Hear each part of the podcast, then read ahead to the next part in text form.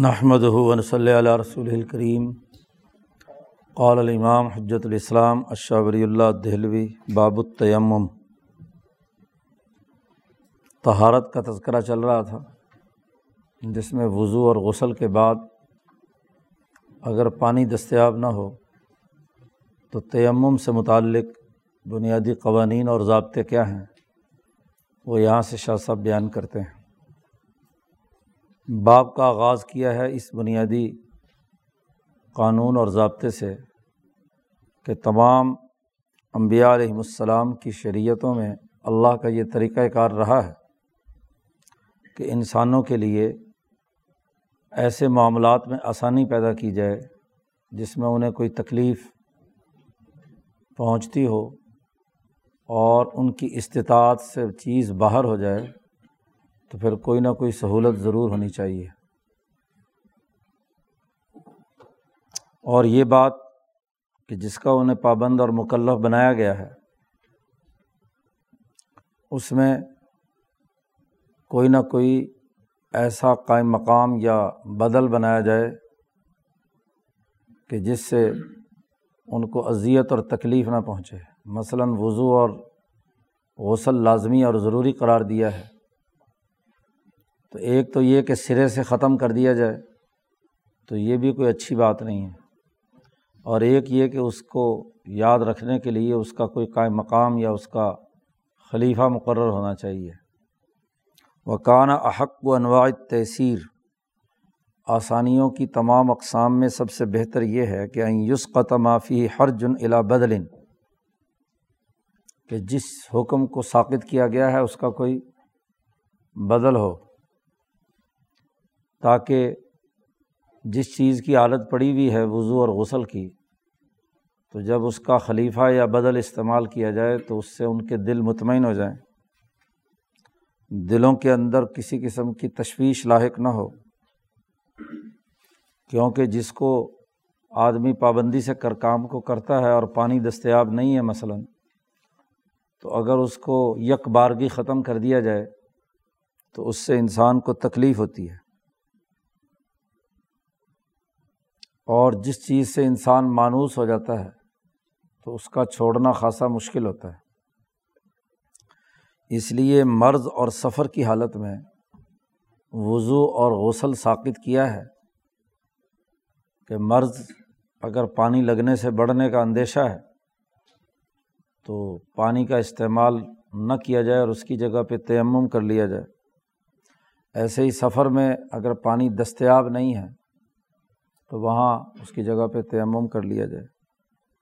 تو یہ ایک بنیادی ضابطہ ہے تمام اللہ تبارک و تعالیٰ کی جس کی طرف سے جتنی شریعتیں آئی ہیں، ان میں اللہ کا یہ طریقۂ کار رہا ہے۔ اور قانون سازی کا یہ بنیادی اثاثی اصول بھی ہے کہ کسی سوسائٹی کی تشکیل کے لیے جو بنیادی کوئی ذمہ داریاں عائد کی گئی ہوں تو اگر اس میں کوئی دقت پیش آئے تو اس کا کوئی متبادل ہونا چاہیے۔ چنانچہ اسی قانون کے تحت مالا اعلیٰ کی طرف سے یہ قضاء اور حکم نازل ہوا کہ تیمم کو وضو اور غسل کا قائم مقام بنا دیا گیا۔ اور اس تیمم کے لیے بھی ایک وجود تشویحی یعنی اس کا ایک ماڈل مالا اعلیٰ میں قائم ہو گیا۔ پہلے کئی دفعہ اس بات پر بحث ہو چکی ہے کہ وجود تشویحی وہ وجود ہے جو عالم ارواح میں وجود روحانی رکھتا ہے، عالم مثال میں وجود مثالی، اور اس دنیا میں اس کی وہ شکل و صورت جو دنیا میں ہم کرتے ہیں، وجود ناسوتی یا وجود عرضی۔ تو اس تیمم کی مقبولیت کے لیے اس کا ایک وجود تشویحی اس کی شکل جو ہے، وہ اللہ پاک نے مالا اعلیٰ میں محفوظ کی ہوئی ہے کہ اگر کوئی آدمی وضو نہ کر سکے اور غسل نہ کر سکے تو تیمم کے اس وجود سے استفادہ کرے۔ وہاں یہ بات طے ہو گئی مالا اعلیٰ میں کہ یہ بھی تہارتوں میں سے ایک تہارت ہے، تیمم کرنا بھی۔ اور یہ جو قضائے خدا بندی جاری ہوئی ہے کہ وضو اور غسل کی جگہ پر تیمم کیا جا سکتا ہے، یہ صرف اور صرف خصوصیت ہے۔ ملت مصطفیہ یعنی نبی اکرم صلی اللہ علیہ وسلم کی ملت کی۔ اس سے پہلے ایسی کوئی اجازت نہیں تھی۔ یہ قانون تو جاری رہا ہے کہ کوئی متبادل ہو، لیکن پچھلی امتوں میں یہ وضو اور غسل کا متبادل کوئی نہیں تھا۔ اور چیزوں کے متبادل تو تھے۔ یہاں وضو اور غسل کا متبادل تیمم کو یعنی مٹی کو پاک قرار دیا گیا۔ اس لیے کہ نبی اکرم صلی اللہ علیہ وسلم کی حدیث کا یہاں حوالہ دیا شاہ صاحب نے کہ جو علت تربتہ لنا تہورن ہمارے لیے، ہماری خصوصیت ملت مصطفیہ کی یہ ہے کہ اللہ تبارک و تعالیٰ نے یہاں کی مٹی ہمارے لیے پاک قرار دے دی۔ اگر پانی موجود نہ ہو، گزشتہ امتوں کے لیے تو ایسی سہولت نہیں تھی۔ حضور صلی اللہ علیہ وسلم نے اپنی جو خصوصیات بیان فرمائی ہیں، وہ یہ کہ جعلت لی الارض مسجدم و تہورا میرے لیے زمین کو، ہر زمین کے ہر ٹکڑے کو ہمارے لیے مسجد بنا دیا۔ جہاں وقت آ جائے نماز کا تو اذان دے کر نماز پڑھ لو، سجدہ کیا جا سکتا ہے۔ جبکہ گزشتہ قوموں میں ایسے نہیں تھا۔ انہوں نے جو سوما یا گرجا یا جو بھی عبادت خانہ بنایا ہے، اس کے علاوہ عبادت ادا نہیں کی جا سکتی تھی۔ ایسے ہی میرے لیے پوری زمین کو تہور قرار دے دیا اور اس کی وجہ پیچھے شاہ صاحب تفصیل سے بیان کر کے آئے ہیں کہ چونکہ یہ بین الاقوامی دین ہے، تمام اقوام عالم کے لیے ہے۔ اس لیے مسلمان جماعت پوری دنیا میں سیر کرتی ہے۔ تو اب ضروری نہیں کہ وہ ہر جگہ مسجد تلاش کرے۔ کسی علاقے میں مسجد نہیں بھی ہے تو وہ کسی بھی جگہ پر، کسی بھی زمین پر سجدہ بھی کر سکتی ہے اور اگر پانی نہیں ہے تو تیمم بھی کر سکتی ہے۔ اس کی وجوہات اور اسباب بیان کرتے ہوئے شاہ صاحب کہتے ہیں اقول میں کہتا ہوں کہ انما خصل عرض صرف زمین اور مٹی کو خاص طور پر تیمم کے لیے لازمی قرار دیا۔ اس کی وجہ یہ ہے کہ آدمی دنیا کے جس خطے پہ بھی چلا جائے، مٹی کہیں ختم نہیں ہوتی۔ نہا لا تقاد تقاد تف قدو کہیں بھی یہ مٹی اور زمین جو ہے ختم نہیں، جہاں بھی جائے گا زمین ہی ہوگی نا۔ اور یہ نہیں کہا جا سکتا کہ پانی موجود نہیں ہے تو کہیں مٹی ختم ہو گئی ہو۔ تو مٹی تو جہاں بھی ہے پوری دنیا میں۔ ہاں اگر آج کے لوگوں نے ہر جگہ ہی پکا پکا کر لیا، مٹی خود ختم کر لی، تو یہ ان کی مصیبت ہے۔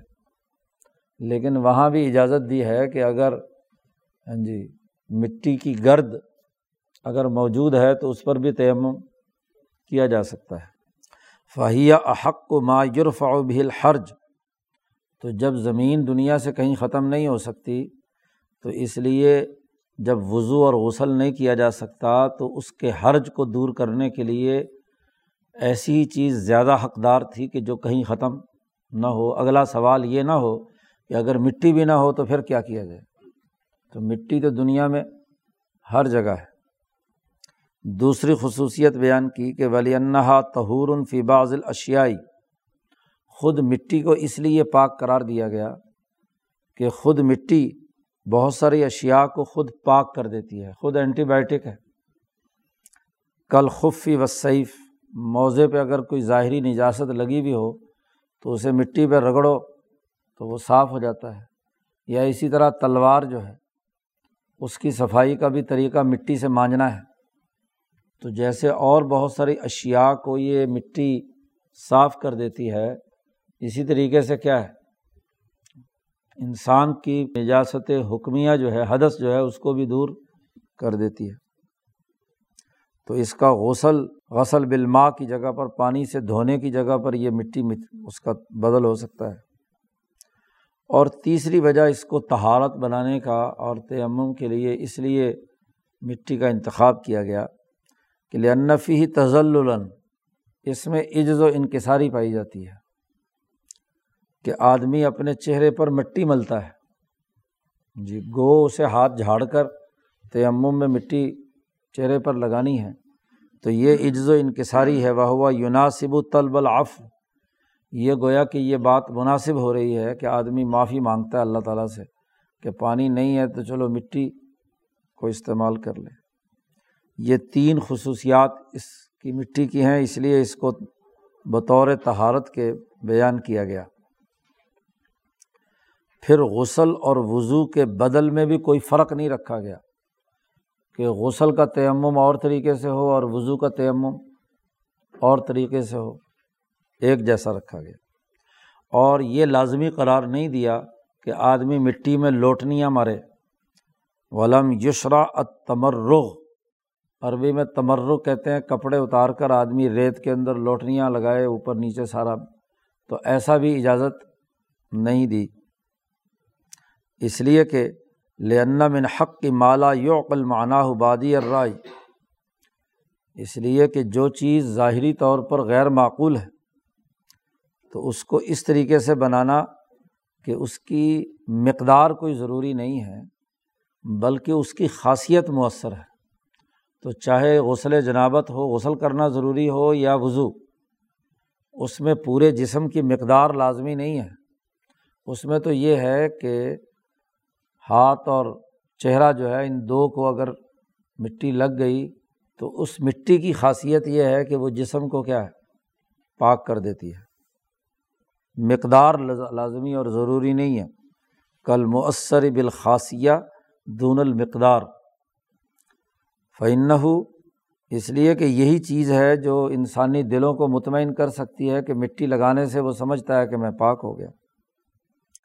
اور پھر یہ اس لیے بھی ہاں جی لوٹنیاں لگانا ہاں جی مشروع قرار نہیں دیا گیا کہ اس میں بہت زیادہ حرج ہے کہ کپڑے اتارے اور پھر آدمی مٹی مٹی ہو جائے اور پھر دوبارہ جھاڑے، پھر کپڑے پہنے۔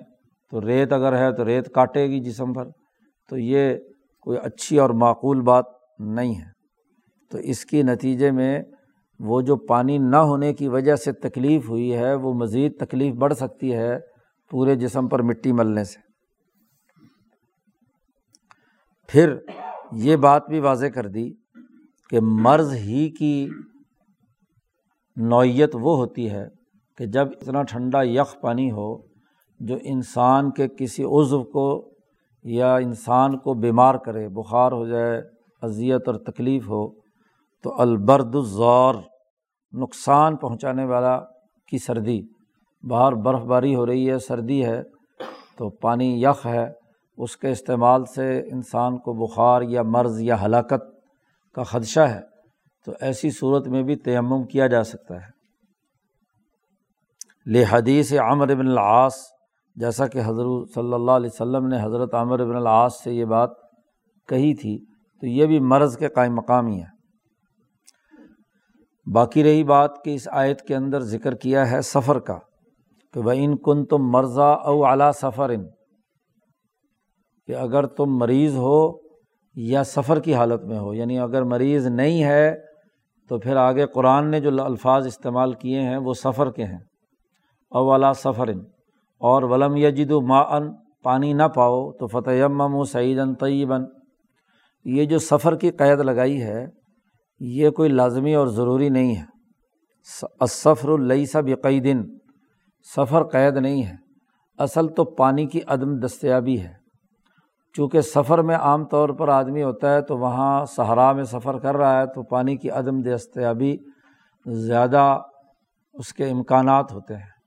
لیکن اگر کوئی آدمی مقیم بھی ہے کسی شہر میں، سفر نہیں بھی ہے اور پانی دستیاب نہیں ہے، تو تیمم وہاں بھی کیا جا سکتا ہے، یہ آیت کے اندر قانونی طور پر قید نہیں ہے۔ اب یہ بات سوائے فقہا کے اور کوئی نہیں سمجھ سکتا۔ ورنہ لفظی ترجمہ پڑھو تو یہ تو آیت بتلا رہی ہے کہ سفر۔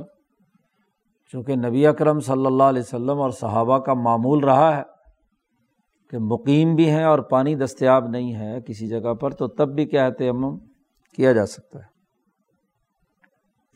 یہ جو سفر کا لفظ آیا ہے ان نما ہوا صورت العدمی وج دان المائی۔ یہ وہ صورت بیان کی ہے جب پانی موجود نہیں ہوتا۔ یہ تبادر ذہن ذہن اسی طرف جاتا ہے کیونکہ آدمی جہاں بھی مقیم ہوتا ہے، وہاں یا تو کسی کنویں کے کنارے ہوتا ہے، یا کوئی چشمہ ہوتا ہے، یا کوئی دریا ہوتا ہے، تو عام طور پر حالت اقامت میں پانی کی عدم دستیابی نہیں ہوتی۔ لیکن اگر کسی گاؤں اور دیہات میں ایسا ہو کہ پانی دستیاب نہ رہے، تو وہاں تیمم کیا جا سکتا ہے۔ یہاں تک تو تیمم سے متعلق جو بنیادی اصول سے وہ بیان کر دیے۔ اچھا وہ انما لم عمر بے مسحر رجل بتراب ہاں کہ اس میں تیمم کے اندر چہرے اور ہاتھ کونیوں تک یہ تیمم کیا جاتا ہے، پاؤں کا تیمم نہیں ہے۔ تو پاؤں کو مٹی لگانے کا حکم نہیں دیا گیا۔ اس لیے کہ پاؤں تو خود میل کچیل کی جگہ ہے۔ لنر رجلا محل الاوساخ اب اگر وہاں پہلے سے مٹی آدمی سفر میں خاص طور پر ہے یا اس میں مٹی تو ہوتی ہے، تو اگر آپ مٹی لگا لیں تو تو تحصیل حاصل ہے۔ تو اس سے مٹی پاؤں پر لگنے سے تہارت کا تنوع نہیں ہو سکتا، یہ تہارت کا احساس پیدا نہیں ہوگا۔ ہاتھوں اور چہروں کو تو آدمی مٹی سے بچا کر رکھتا ہے، تو وہاں مٹی لگائے گا تو اسے اندازہ ہو جائے گا کہ میں نے ایک تہارت کی ہے۔ پاؤں تو ویسے ہی مٹی میں ہوتے ہیں۔ اب تیمم کا طریقۂ کار کیا ہے؟ اس کا طریقۂ کار میں اختلاف پایا جاتا ہے۔ دونوں طرح سے نبی اکرم صلی اللہ علیہ وسلم سے مروی ہے۔ ایک، شاہ صاحب پہلے بھی ایک جگہ یہ بحث کر کے آئے ہیں کہ نبی اکرم صلی اللہ علیہ وسلم سے جو ہم تک چیزیں منتقل ہوئے ہیں، اس کے دو طریقے ہیں۔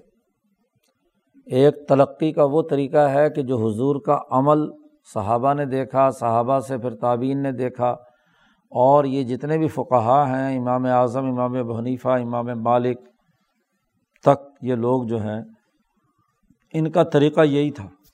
امام شافی کا بھی ایک حصہ۔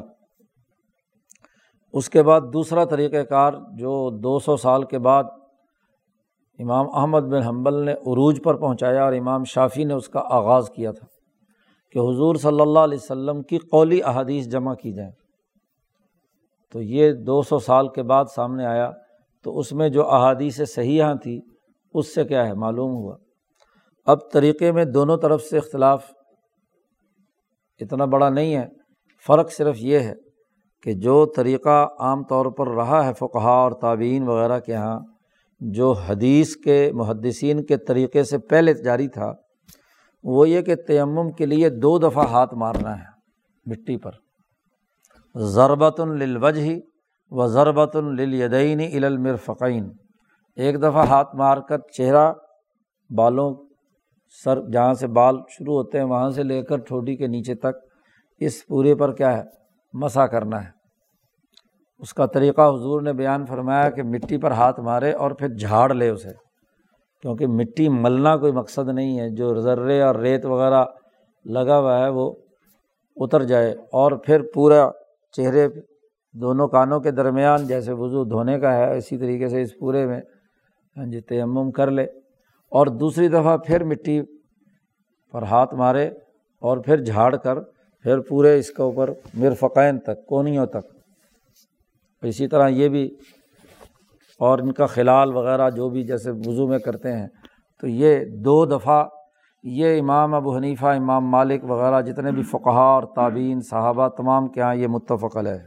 البتہ جو امام احمد وغیرہ نے اختیار کیا ہے وہ ایک حدیث ہے اور وہ حدیث ہے حضرت عمار رضی اللہ تعالیٰ عنہ کی۔ یہ صحیح ترین احادیث میں سے یہ ہاں جی، حنجت امم سے متعلق حدیث ہے۔ تو عمل احادیث فصح حدیث و عمار۔ سب سے بہترین حدیث جو صنعت کے اعتبار سے اور روایت کے اعتبار سے ہے، وہ حضرت عمار ابن یاسر رضی اللہ تعالیٰ عنہ کی یہ ہاں جی حدیث ہے جو بخاری اور مسلم دونوں میں موجود ہے۔ اصل بات یہ تھی، اس کا ایک پس منظر ہے۔ اگر پس منظر سمجھ میں آ جائے تو بات سمجھ میں آ جائے گی آگے بھی شاہ صاحب نے اس کی وہی وضاحت کی ہے۔ جی۔ عمار فرماتے ہیں کہ میں اور حضرت عمر رضی اللہ تعالیٰ عنہ کسی سریہ میں تھے جہاد کی حالت میں، تو ہمیں رات کو احتلام ہو گیا اور جنوبی ہو گئے۔ اب حضرت عمر رضی اللہ تعالیٰ عنہ نے تو نماز نہیں پڑھی۔ اور عمار کہتے ہیں، میں نے حضرت عمر سے کہا کہ ہم تیمم کر لیتے ہیں اور تیمم کا طریقہ نہیں معلوم تھا۔ تو انہوں نے کپڑے اتارے اور مٹی کی لوٹنیاں لگانی شروع کر دی ریت کے اوپر۔ اور اچھی طرح ریٹ پورے جسم پہ مل کے اور جھاڑ جھوڑ کے کپڑے پہن کے نماز پڑھ لی۔ عمر فاروق نے یہ کام نہیں کیا۔ انہوں نے کہا، یہ کیا ہے؟ پورے جسم پر مٹی لگانا۔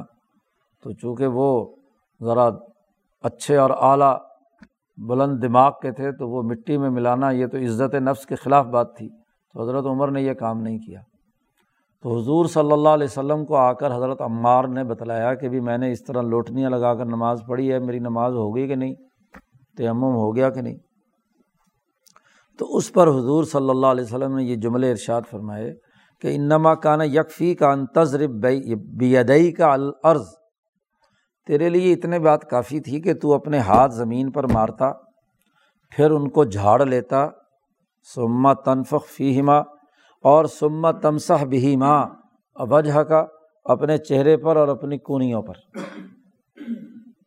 تو بس اتنا تیرے لیے کافی تھا، یہ مٹی میں لوٹیاں لگانے کی کیا ضرورت تھی؟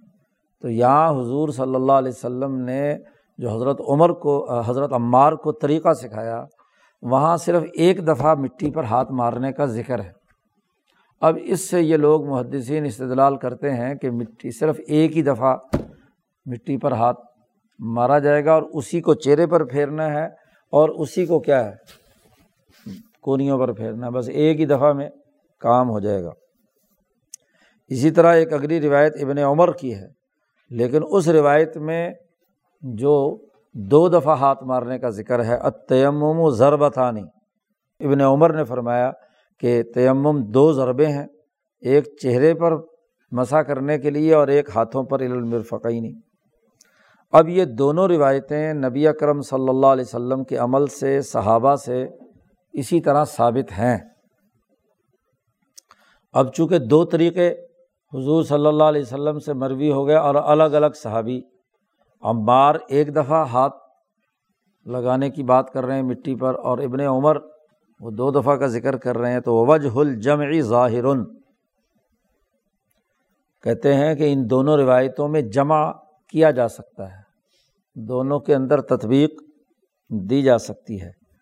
کہتے ہیں شاہ صاحب کہ یورشد الہی لفظ اس کی طرف رہنمائی کرتا ہے حضور صلی اللہ علیہ وسلم کی عمار والی روایت میں، انما یف یک فیقہ کا جملہ، کہ تیرے لیے یہ کافی ہے۔ تو یہ طریقہ تیمم کا کم سے کم درجہ ہے۔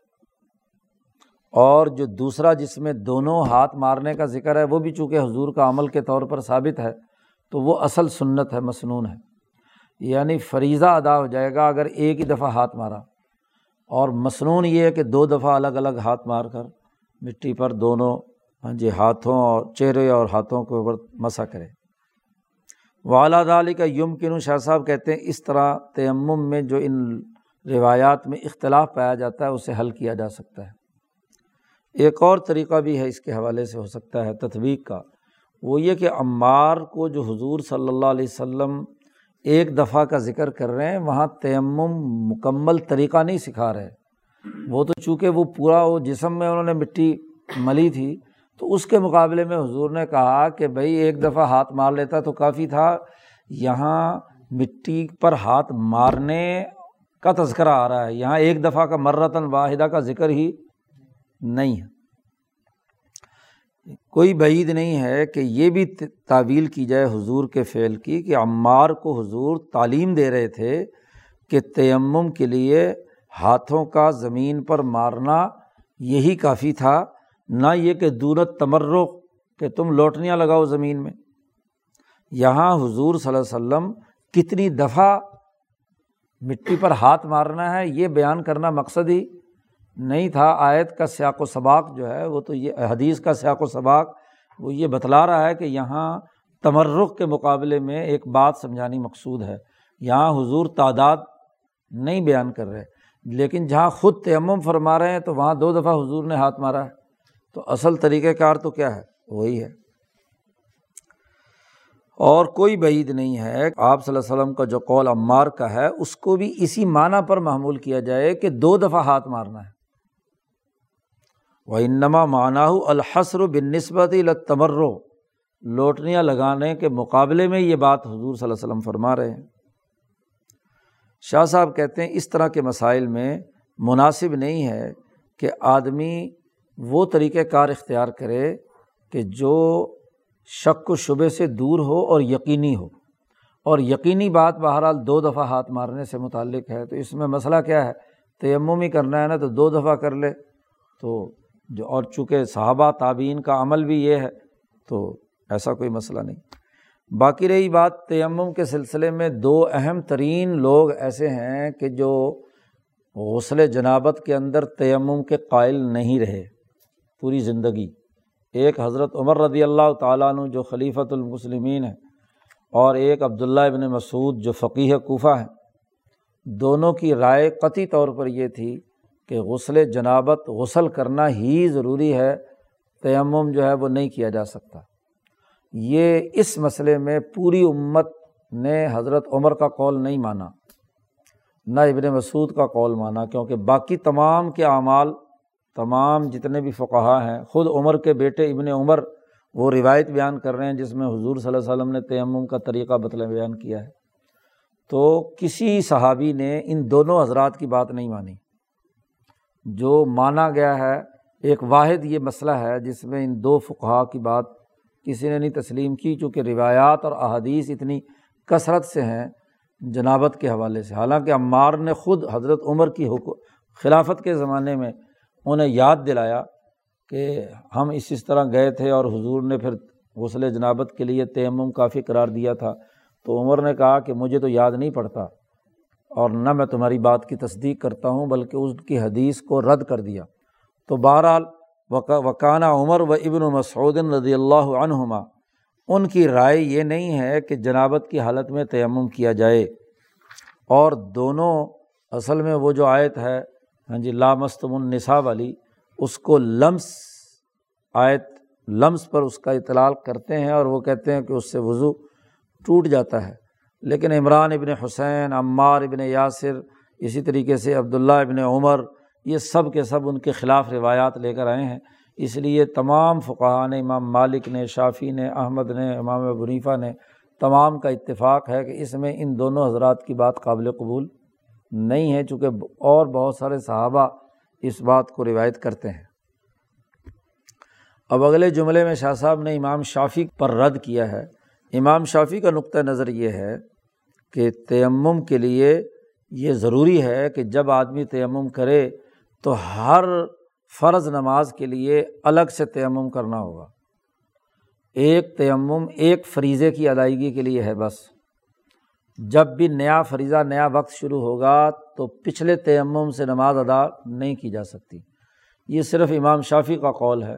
باقی امام مالک، امام ابو نیوا وہ کہتے ایک دفعہ تیمم کر لیا تہارت ہے اور پانی ابھی تک دستیاب نہیں ہوا، تو چاہے پانچ نمازیں پڑھے، دس نمازیں پڑھے، بلکہ دس سال تک اگر پڑھتا رہے تو تیمم ضروری نہیں ہے دوبارہ، جب تک اس کو وضو نہ ٹوٹے یا پانی دستیاب نہ ہو۔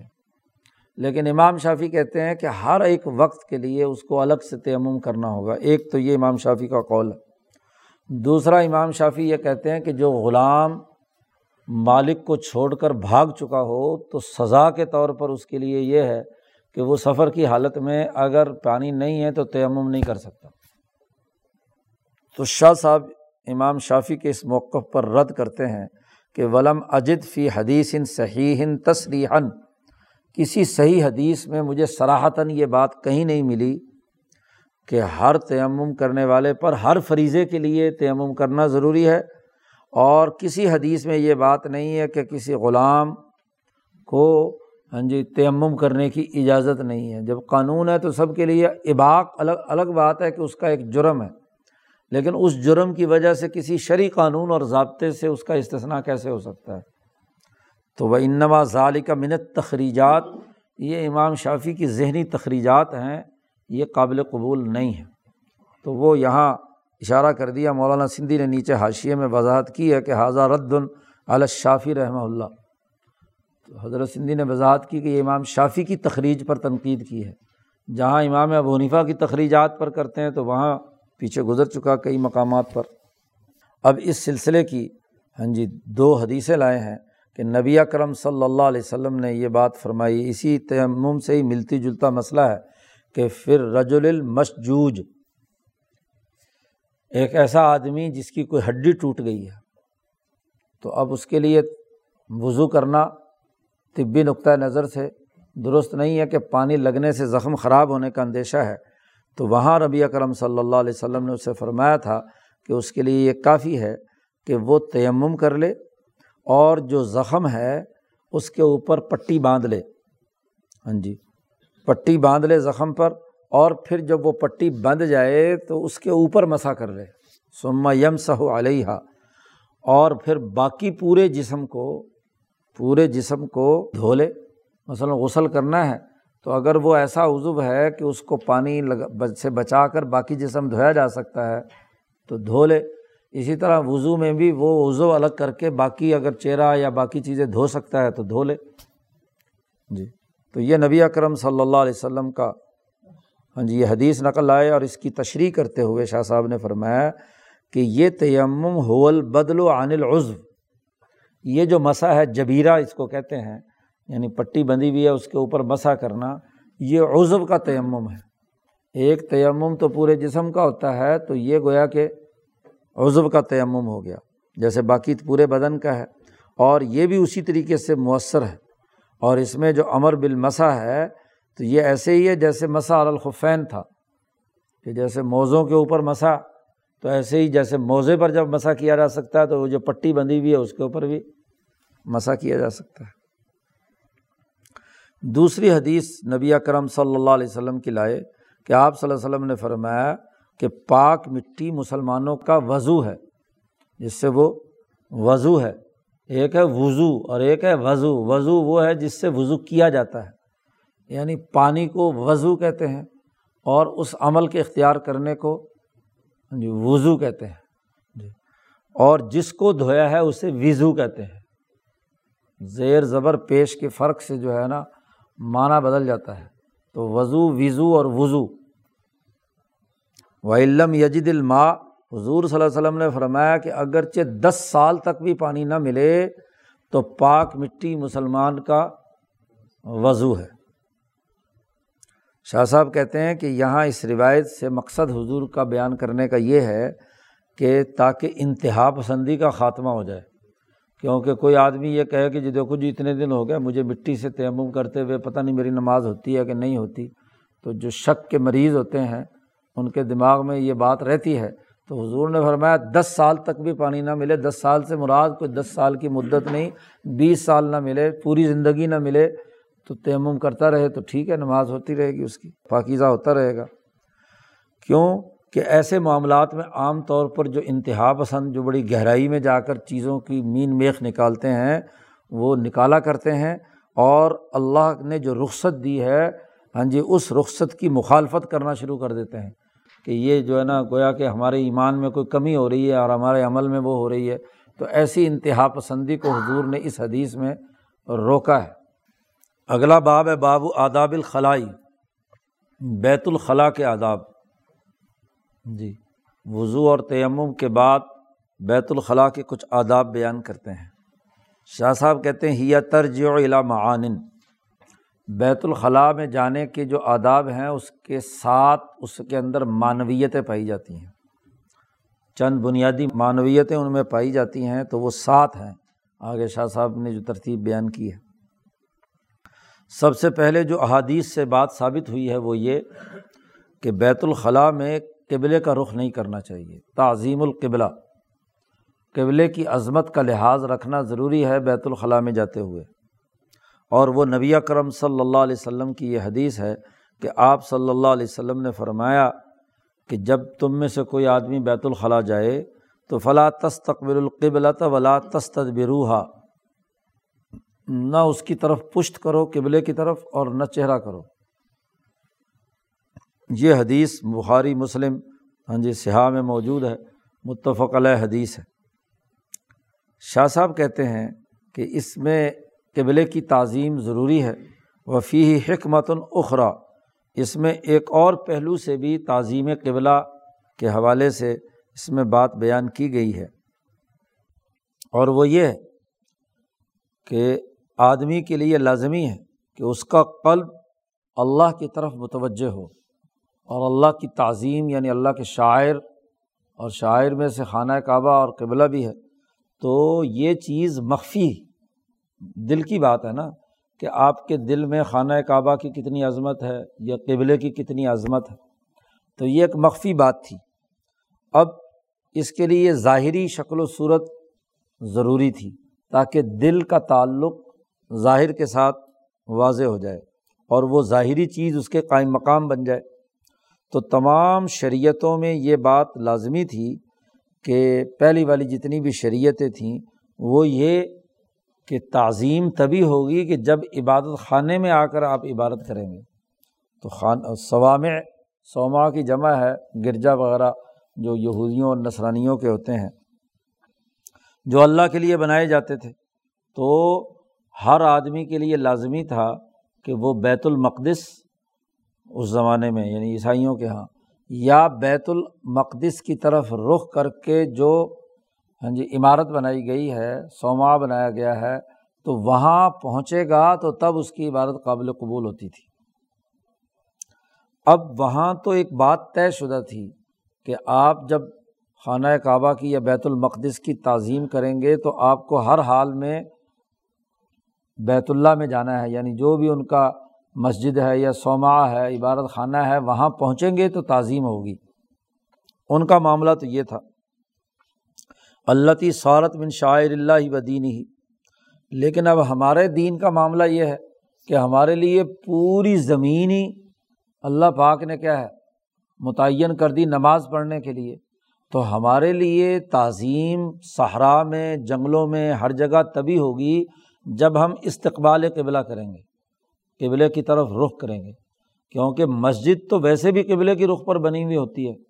مسجد کے علاوہ بھی اگر کوئی آدمی ہے کسی جگہ پر، تو وہاں اپنے گھر میں ہے، باہر صحرا میں ہے، سفر میں ہے، تو وہاں قبلے کی تعظیم کا طریقہ کیا ہوگا کہ اس کا رخ قبلے کی طرف ہو۔ فلما جعل اللہ تعالیٰ استقبال القبلۃ قائمن مقام توجہ القلب الا تعظیم اللہ۔ تو استقبال قبلہ قائم مقام بنا دل کی جو عظمت خانہ کعبہ کی ہے، اس کی جگہ پر وہ آ گیا۔ اور اللہ کا ذکر تبھی انسان کے اندر خیالات کو کنٹرول کرے گا جب وہ استقبال قبلہ کیے ہوئے ہو۔ تو کانا سبب و اقامت ہی انحاد الحیہ، یہ قبلے کا رخ ہونا یہ اللہ کے یاد کرنے کا معاملہ ہے، جس کو نبی اکرم صلی اللہ علیہ وسلم نے اخذ کر کے امت پر واجب قرار دے دیا کہ استقبال قبلہ یہ تعظیم کے ساتھ مختص ہے۔ بیت الخلاء میں جب آدمی جا رہا ہوتا ہے تو وہ تعظیم والا کام تو نہیں کچھ کر رہا ہوتا وہاں۔ تو اس لیے وہاں اس حیت کو جو نماز سے بالکل متصادم ہے، نماز سے متصادم حالت ہے بیت الخلاء میں جانے والی، تو اس لیے وہاں منع کر دیا کہ بیت الخلاء کا جو رخ ہے وہ قبلے کی طرف نہ تو سامنے سے ہونا چاہیے، نہ پشت اس کی طرف ہونی چاہیے۔ باقی رہی ایک آدھ روایات کے اندر ہاں جی حضور صلی اللہ علیہ وسلم سے استقبال قبلہ بیت الخلاء کی حالت میں، اور استدبار یعنی پشت جو ہے، یہ روایات سے، بعض روایات سے حضور کے عمل کے طور پر ثابت ہے۔ جی خود حضرت ابن عمر کہتے ہیں کہ میں ایک دفعہ حضرت حفصہ اپنی بہن کے گھر تھا تو مجھے بیت الخلاء کی ضرورت پیش آئی تو بیت الخلاء چھت کے اوپر بنایا ہوا تھا۔ تو وہ اوپر چڑھے ارتقی تو اعلیٰ بیت حفصہ تھا۔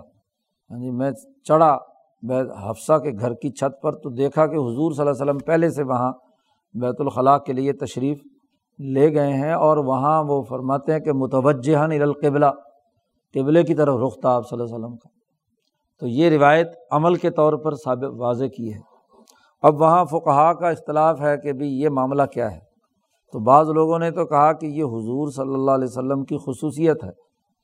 ہاں جی امت کے لیے تو حضور کی وہی حدیث ہے کہ فلاں تستقبل القبل طلا تستبروحا یا ایک یہاں حضور صلی اللہ علیہ وسلم کی اس حدیث کے حوالے سے شاہ صاحب نے ایک تطبیق پیش پیش کی ہے کہ یہ جو حضور صلی اللہ علیہ وسلم نے منع فرمایا ہے تو عام طور پر لوگ باہر جنگل میں جاتے تھے۔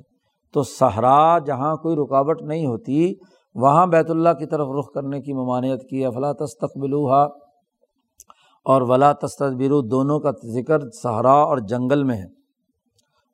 اباحت البنیان، اور جو عمارت ہے، تعمیر شدہ، جس میں چار دیواری موجود ہے، تو وہاں ہاں جی اس کی ممانعت نہیں ہے۔ ہاں جی وہاں مباح ہے۔ اگر کر لے تو کوئی حرج کی بات نہیں۔ اور بعض لوگوں نے یہ کہا ہے کہ یہ مکرو ہے۔ ہاں جی۔ یعنی یہ کراہت اس کے اندر ہے اور وہ جو صحرا کے اندر ہے وہ کیا ہے؟ حرام ہے۔ تو کچھ لوگوں نے یہ اس کی تعویل اور تعبیر کی ہے۔ بہرحال وہ حضور کی خصوصیت ہو یا اس کو کراہت پر معمول کریں، قانون اور ضابطہ جو قولی طور پر پوری امت کو حضور نے فرمایا وہ یہ ہے کہ چاہے یعنی وہ فقہا کا اتفاق تقریباً ہے۔ ہاں جی۔ اکثر فقہا یہی بات کہتے ہیں کہ چاہے دیوار یعنی چار دیواری کے اندر ہو یا چار دیواری سے باہر ہو، تعظیم قبلہ تقاضا کرتا ہے کہ بیت الخلاء کی حالت میں نہ تو قبلے کی طرف رخ ہو، نہ پوشت ہو۔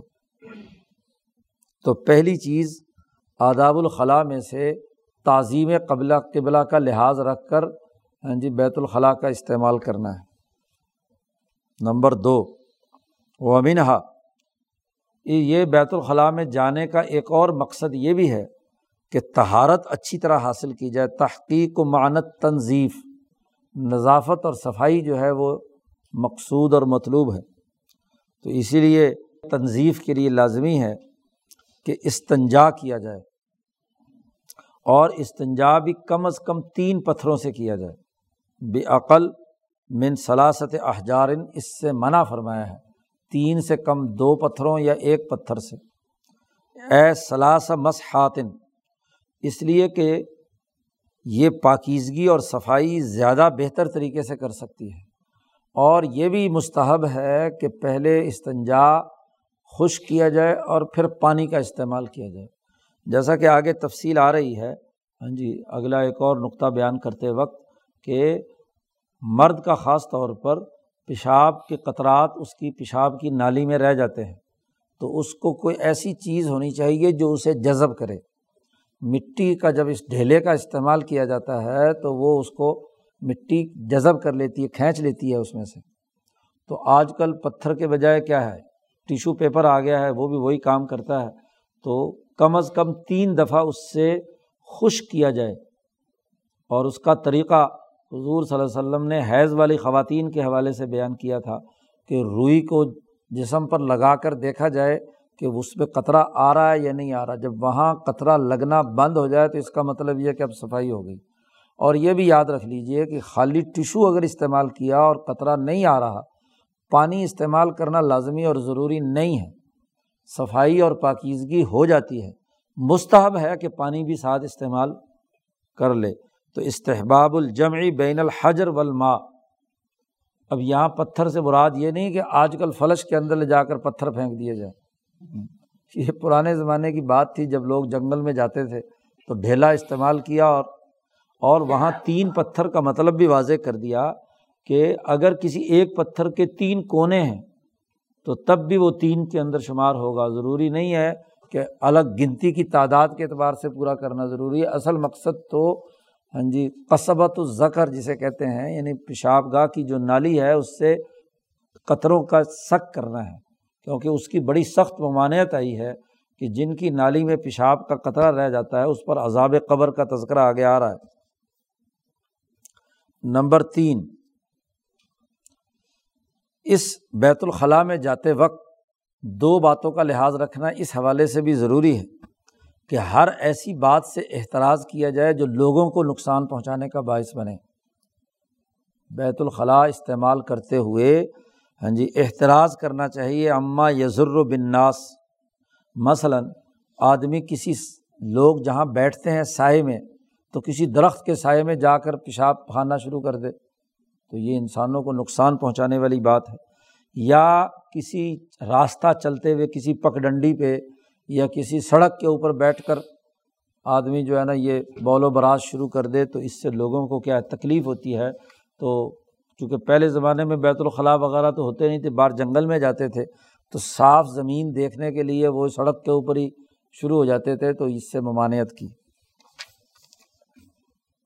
ایسے ہی ان کے لوگوں کی کوئی بیٹھنے کی جگہ ہے، چوپال ہے جہاں لوگ بیٹھ کر گپ شپ لگاتے ہیں، تو وہاں بیٹھ کر پیشاب پخانہ کرنا یہ بھی ممنوع ہے۔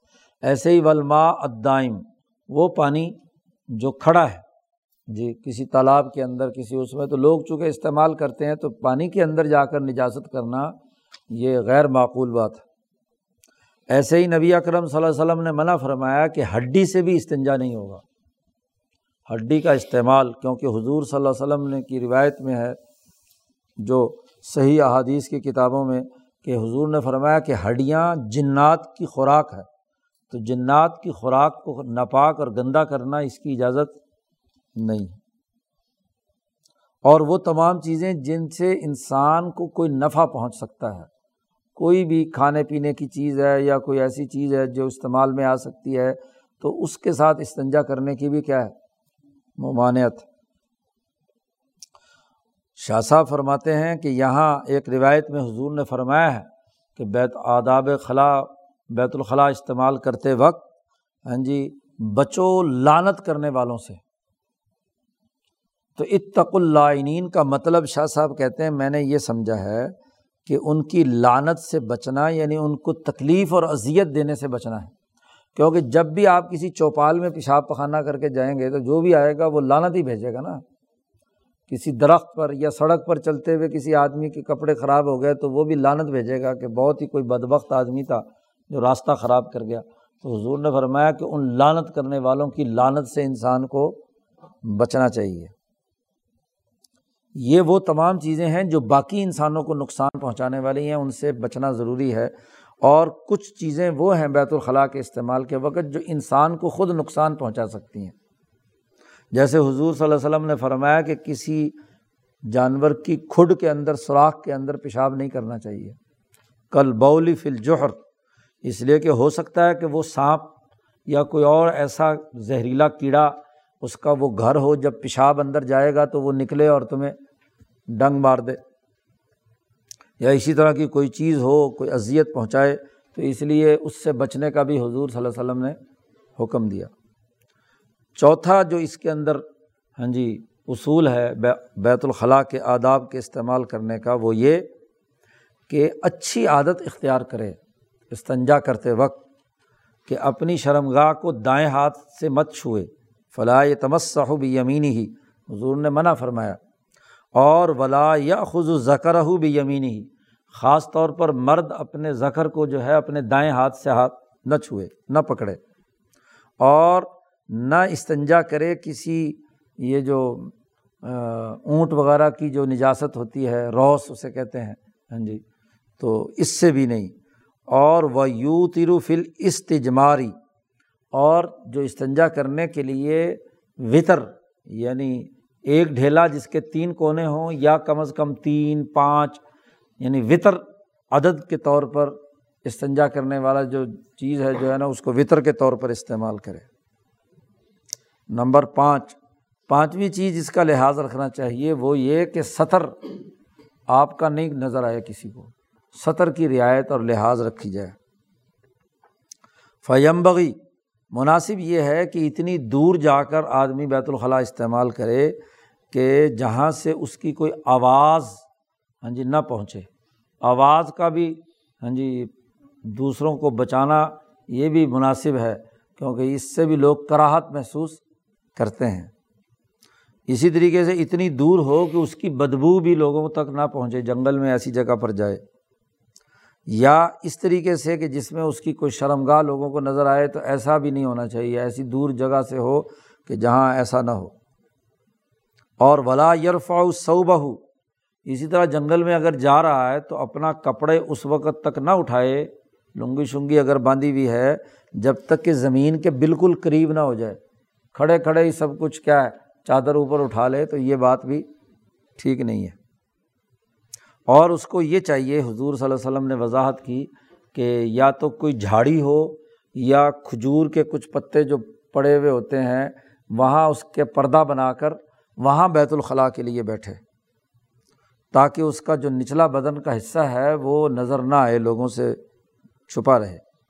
اور اگر ایسا نہ ہو تو حضور نے ایک اور طریقہ بتلایا کہ اگر بالکل سہارا ہے، کوئی جھاڑی واڑی وہاں نہیں ہے، تو پھر ریت اکٹھی کر کے ایک چھوٹا سا ٹیلا بنا لے۔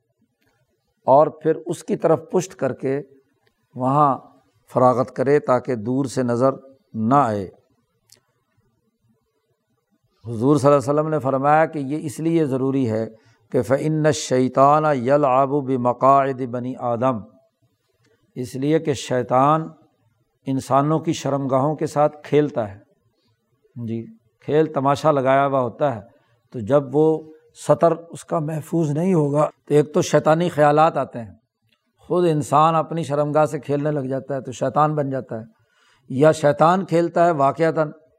تو اس لیے جب سطر کی حالت میں ہوگا، چار دیواری کے اندر ہوگا، تو پھر شیطان کو موقع نہیں ملتا۔ تنہائی کے اندر یہی کام شیطان کراتا ہے انسان سے کہ وہ اس کے ساتھ کھیلنا شروع کر دیتا ہے تو پھر بلا وجہ اپنی طاقت اور توانائی ضائع کرتا ہے۔ وزال کا اس لیے کہ شاہ صاحب فرماتے کہ شیطان پیدا ہی کیا گیا، اس کی جبلت کے اندر ہے کہ وہ فاصد قسم کے فکر، افکار دماغ میں ڈالتا ہے اور اعمال شنیہ بہت ہی بدترین قسم کے اعمال ہاں جی سکھاتا ہے، انسان کو وسو سے ڈالتا ہے۔ اس لیے اس سے بچنے کے لیے یہ حضور صلی اللہ علیہ وسلم نے یہ حکم دیا۔ چھٹا طریقہ یہ بھی ہے کہ اس بات سے بھی اعتراض کیا جائے کہ نجاست فراغت کے وقت اس کے کپڑے یا اس کے بدن کو نہ لگے۔ اس طریقے سے کیا ہے؟ انسان بیت الخلاء استعمال کرے۔ اس لیے کہ حضور صلی اللہ علیہ وسلم نے فرمایا، یہ حدیث نقل کی ہے کہ جب تم میں سے کوئی آدمی پیشاب کرے، تو اس طریقے سے نہ پیشاب کرے کہ اس کے چھینٹے لوٹ کر تمہارے جسم پر آ جائیں۔ جی تو یہ ان چھینٹوں سے بچنا ضروری ہے۔ اور پھر ساتواں ایک اور بات بھی بڑی بنیادی بات بیان کی ہے کہ بیت الخلاء یعنی بول و براز کرتے وقت وسوسوں کے پیدا ہونے کا جو مرکز اور منبع ہے، اس کو بھی ذائل کرے۔ اضالت الوسواس۔ یہ وسوسوں کا مرض کیوں لاحق ہوتا ہے؟ اس کی وجاہت بھی خود حضور صلی اللہ علیہ وسلم نے فرما دی۔ حضور نے فرمایا، لا یبو لن احدکم فی مستحم ہی بڑی تاکید فرمائی ہے، نون ثقیلا ہے، بڑی تاکید سے فرمایا کہ ہرگز ہرگز تم میں سے کوئی آدمی اس جگہ پیشاب نہ کرے جہاں اس نے غسل کرنا ہے۔ غسل والی جگہ پر پیشاب نہ کرے۔ مستحم ہی حمام یعنی مختصل جہاں اس نے غسل کرنا ہے۔ غسل کرنے والی جگہ پر پیشاب کرنے کا اثر یہ ہوتا ہے، حضور نے فرمایا کہ فعن عامت الوسواسمن ہو جتنے نفسیاتی مریض بنتے ہیں وہ اسی سے بنتے ہیں۔ عامت الوسواسی جو وسوسے کے مریض ہوتے ہیں نا ہاں جی کہ یہ وسوسا یہ وسوسا تو یہ اس وجہ سے ہے کہ لوگ جہاں غسل کرتے ہیں وہیں پیشاب کر لیتے ہیں۔ بلکہ وہیں پہلے پیشاب کرتے ہیں اور بعد میں کیا، وہیں غسل کرتے ہیں۔ تو وہ پیشاب کرنے کا برتن الگ ہونا چاہیے جہاں وہ بول و براز سے فارغ ہو اور یہ جو فلش سسٹم آ گیا، اس نے بہت سارے فائدے پیدا کر دیے ہیں جت کہ وہ ساری نجاست چلی جاتی ہے۔ تو دوسری جگہ ہٹ کر غسل کی جگہ الگ ہونی چاہیے۔ وہاں پیشاب نہیں کرنا چاہیے۔ عام بعض لوگ جو ہے نا، وہ ادھر دوسری طرف بھی پیشاب وشاب اندر ہی، بلکہ غسل کے دوران ہی پیشاب وشاب کرنا شروع کر دیتے ہیں۔ تو یہ دماغی اور ذہنی وسوسے پیدا کرنے کا یہی سبب ہے۔ یہ حضور صلی اللہ علیہ وسلم کی حدیث یہاں پر نقل کی ہے، شاہ صاحب نے۔ اب یہ ابو دابود کی ترمزی کی، نسائی کی تین کتابوں کی روایت یہ سات اصول جو حضور کی احادیث سے سمجھ میں آتے ہیں، وہ شاہ صاحب نے یہاں واضح کر دیا۔ اب اس سے متعلق جو روایات ہیں، تو وہ آگے بیان کرتے ہیں۔ ان میں سب سے پہلی روایت یہ ہے کہ نبی اکرم صلی اللہ علیہ وسلم نے فرمایا کہ لا تب القامن کھڑے ہو کر پیشاب مت کرو۔ کیونکہ جب بھی انسان کھڑے ہو کر پیشاب کرتا ہے خاص طور پر کسی پختہ پکی زمین پر تو ضرور اس کے چھینٹے پڑتے ہیں۔ اقولو، شاہ صاحب کہتے ہیں کہ کھڑے ہو کر پیشاب کرنے کو حضور نے اس لیے ناپسند فرمایا کہ اس کے نتیجے میں ہاں جی چھینٹے پڑتے ہیں انسان پر۔ اور پھر یہ وقار کے بھی منافی بات ہے۔ ولی یناف الوقار و محاسن العادات۔ اچھی عادتوں کی بھی یہ بات کیا ہے؟ خلاف۔ اور پھر کھڑے ہو کر پیشاب کرنے میں ایک اور معاملہ بھی ہے کہ شرمگاہ کھل جاتی ہے، وہی مذنت انکشاف العورا باقی رہا کہ ایک روایت میں جو بخاری میں ہے کہ حضور صلی اللہ علیہ وسلم عطا صبات عطا قومن فبال قا ایمن صباتا کہتے ہیں روڑی وغیرہ جہاں ہوتی ہے۔ تو وہاں حضور تشریف لایا اور حضور نے کھڑے ہو کر پیشاب کیا۔ تو وہ اس کا ایک خاص پس منظر ہے کہ وہ گندگی کی جگہ وہاں بیٹھنے کا امکان نہیں ہے۔ پیشاب کا تقاضا ہے۔ تو آپ صلی اللہ علیہ وسلم نے کھڑے ہو کر وہاں پیشاب اس وجہ سے کیا کہ نیچے بیٹھنے سے زیادہ کپڑوں کو اور گندگی کے مسائل تھے۔ تو اس وجہ سے یہ نہیں کہ پیشاب کھڑے ہو کر کرنا کوئی سنت ہو گیا۔ بعض لوگ جو ہے نا اس حدیث کی بنیاد پر بعض اطباء یا حکمہ کھڑے ہو کر پیشاب کرنے کو بھی کیا ہے، سنت بنانے کی کوشش کرتے ہیں۔ ہاں اگر مرض ہے اور کوئی طبیب حاضر یہ سمجھتا ہے کہ کھڑے ہو کر کرنے سے اس کے مرض کے اندر افاقہ ہوگا تو وہ ایک الگ بات ہے، طبی مسئلہ ہو سکتا ہے، شرعی مسئلہ نہیں ہے۔ نمبر دو، دوسری حدیث لائے ہیں۔ نبی اکرم صلی اللہ علیہ وسلم نے فرمایا کہ ان الحشوش محتضرہ۔ یہ جو جھاڑیاں ہوتی ہیں جنگلوں میں، یہاں جنات اور شیطان حاضر ہوتے ہیں۔ اس لیے جب تم میں سے کوئی آدمی بیت الخلاء کے لیے جھاڑیوں جنگلوں میں جائے، تو یہ پڑھے دعا، اعوذ باللہ من الخبص والخبائث۔ کہ میں خبص و خبائث سے پناہ مانگتا ہوں اور ایسے ہی جب بیت الخلاء سے وہاں سے نکلے تو غفرانہ کا پڑھے، یہ عام طور پر دعا سکھائی جاتی ہے۔ تو یہ دعا جو ہے، یہ اس وجہ سے ہے۔ تو شاہ صاحب اس کی وجہ بیان کر رہے ہیں کہ مستحب ہے کہ بیت الخلاء میں داخل ہوتے وقت یہ دعا پڑھے اللہ عمنِ آؤزب کا من الخبص والخبائث۔ اس لیے کہ یہ جو حشوش یعنی جھاڑیاں اور جنگلوں میں جو ہوتی ہیں، وہاں شیطانی تسلط ہوتا ہے۔ شیطان وہاں حاضر ہوتے ہیں۔ یا حضر و شیطان اس لیے کہ شیاطین جو ہے گندگی کو پسند کرتے ہیں۔ تو گندی جگہوں پر رہنا ان کی عادت ہوتی ہے۔ اور اس لیے جو ہے نا، یہ دعا مانگنے کا حکم دیا گیا ہے۔ اور وائند الخروج، غفرانہ کا کہنا اس لیے ہے کہ جتنے وقت آدمی بیت الخلاء میں ہے، تو گویا کہ وہاں ذکر تو کیا نہیں۔ تو اتنی دیر کی محرومی کو دور کرنے کے لیے معافی مانگی گئی۔ اور چونکہ بیت الخلاء میں جب تک بیٹھا ہوا ہے تو شیطان کے ساتھ اس کی صحبت رہی ہے، تو اس سے بچنے کے لیے کیا ہے؟ اس کو غفرانہ کا جملہ کہنا چاہیے۔ تیسری حدیث لائے ہیں۔ یہ بھی ایک تفصیلی روایت ہے جو بخاری اور مسلم میں ہے۔ اس کا ایک ٹکڑا یہاں لائے ہیں کہ حضور صلی اللہ علیہ وسلم صحابہ کے ساتھ قبرستان میں سے گزر رہے تھے۔ تو وہاں حضور صلی اللہ علیہ وسلم نے فرمایا کہ یہ جو دو قبروں والے ہیں، ان کو عذاب ہو رہا ہے، عذاب قبر۔ اللہ پاک نے مشاہدہ کرا دیا دونوں کو عذاب کا۔ تو حضور نے فرمایا کہ ان میں سے کوئی بڑی بات پر عذاب نہیں ہو رہا۔ بہت چھوٹی سی باتیں ہیں جن کی وجہ سے ان پر عذاب ہو رہا ہے۔ ایک تو یہ کہ ان میں سے اماں احد ہما فن یمشی بن نمیمہ۔ ہاں جی یہ جو ایک ان میں ہے، وہ تو کیا ہے؟ چغل خور تھا۔ ادھر کی بات ادھر لگائی، ادھر کی ادھر لگائی، لڑائیاں کروانا۔ ہاں جی یہاں سے وہاں وہاں سے یہاں۔ تو یہ غیبت اور چغل خوری کی وجہ سے عذاب میں مبتلا ہے۔ اور دوسرے کے بارے میں کہا واما احدما ایک جو ہے، جس جو یہاں ٹکڑا لے کر آئے ہیں۔ فقان اللہ یستبر من البول۔ یہ پیشاب کے قطروں سے نہیں بچتا تھا۔ معمولی سی بات ہے، پیشاب کی چھینٹیں پڑتے تھے یا پیشاب کے قطرے جو ہے نا، وہ ابھی صاف ہوئے بغیر ہی وہ آدمی اٹھ جاتا ہے اس سے، تو وہ اس کی وجہ سے اس کے کپڑوں پر پیشاب کے قطرے رہتے تھے، اس کی وجہ سے یہ عذاب میں مبتلا ہے۔ اقول شاہ صاحب اس حدیث کی تشریح میں بیان فرماتے ہیں کہ ان الاستبرا واجب پیشاب کے قطرات سے بچنا اور انہیں خشک کرنا یہ مسلمانوں پر واجب ہے۔ اس حدیث سے معلوم ہوا کہ یہ بات واجب ہے اور وہ یہ کہ پیشاب کرنے کے بعد انسان تھوڑی دیر ٹھہرے۔ یہ نہیں، آج کل یہ بڑی مرض ہو گیا ہے۔ بیت الخلاء جائیں گے، بس پیشاب آ رہا ہے، پیشاب ابھی پورے طریقے سے ہوا یا نہیں ہوا، لوٹا پانی کا ڈالا اور چل کر باہر آ گئے۔ اصول اور ضابطہ یہ ہے کہ یم کو سا ٹھہرے اور اچھی طرح جھٹکا دے کر پیشاب کے قطرے باہر نکالے۔ جیسے ناک کو صاف کیا جاتا ہے، اسی طرح کہا ہاں جی وہ اچھی اچھی طریقے سے اس کا استنصار کرے۔ یہاں تک کہ اس کو یہ گمان ہو جائے کہ اس کے پیشاب کی نالی میں پیشاب کا کوئی قطرہ باقی نہیں رہا۔ استنجا بھی اسی لیے ہے۔ ڈھیلے کا استعمال ہو یا ٹیشو پیپر کا استعمال بھی اسی لیے ہے کہ اس کی پیشاب کی نالی میں خاص طور پر عورتوں کا مسئلہ تو الگ سے، ان کی نالی کے معاملات اور ہیں۔